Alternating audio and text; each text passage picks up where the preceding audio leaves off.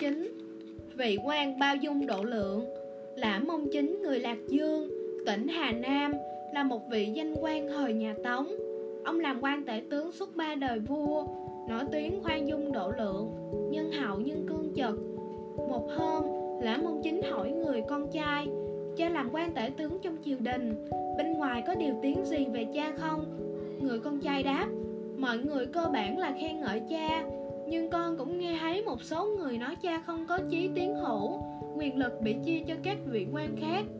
Cha à cha làm quan tể tướng trong triều, hoàng thượng đã hăng cho cha lên chức cao như vậy.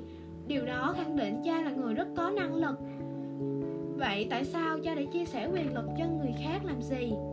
Lã mông chính cười nói, hoàng thượng đề bạt cha lên chức vụ đó là do cha giỏi trong việc dùng người, làm quan tể tướng biết cách tận dụng và phát huy cái tài của người khác thì sẽ không thể tồn tại được. Khi lã mông chính mới làm tể tướng được một thời gian ngắn, có người vạch trần sự việc một quan chuyên huyện là dương hân nhận hối lộ. Ông liền cách chức chương hân, trong chiều có người tâu với hoàng thượng rằng, nhà chương hân của cải chất đầy như núi, ông không bao giờ nhận hối lộ mấy đồng tiền đó. Việc này là do lã mông chính tu hù cá nhân để hạ bệ ông.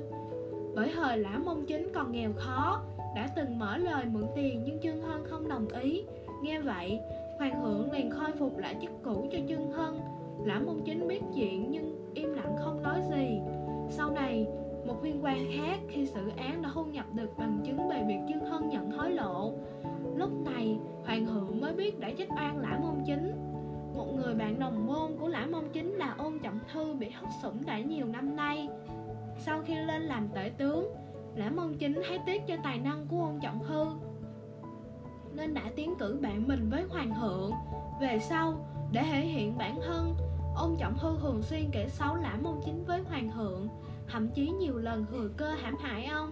Mỗi một lần, trong khi lã chính mong đang khen ngợi tài năng của ông trọng hư, hoàng thượng liền nói, nhà ngươi suốt ngày khen ngợi ông trọng hư, nhưng hắn ta lại chuyên nói xấu nhà ngươi với ta. Nghe xong lã mông chính cười nói thưa bệ hạ, người đã hăng chức cho tại hạ lên đến chức quan tại tướng này, chắc chắn bệ hạ biết rất rõ năng lực của tại hạ. Việc người khác nói xấu tại hạ như thế nào không nằm trong chức trách mà người đã giao cho tại hạ. Hoàng thượng nghe xong càng thêm tôn trọng lã mông chính bởi sự khoan dung độ lượng của ông.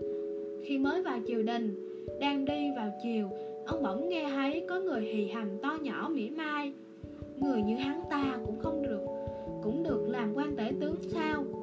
Lại chính mong vờ như không nghe thấy gì.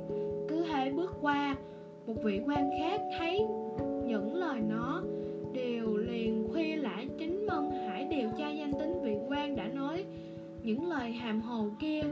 Nhưng ông không đồng ý, lại chính mong nói, cha xét có giải quyết được gì không?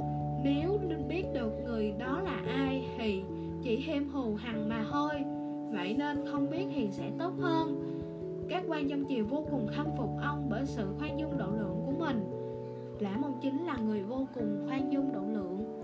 Làm quan tể tướng trong triều nhưng ông không hề xem trọng quyền lực mà chia sẻ quyền lực cho người, cho những bậc hiền tài khác cùng mình gánh vác. Ông biết rõ những lời nói xấu của ông của ông trọng thư và những người khác. Chỉ là ông không bận tâm mà thôi.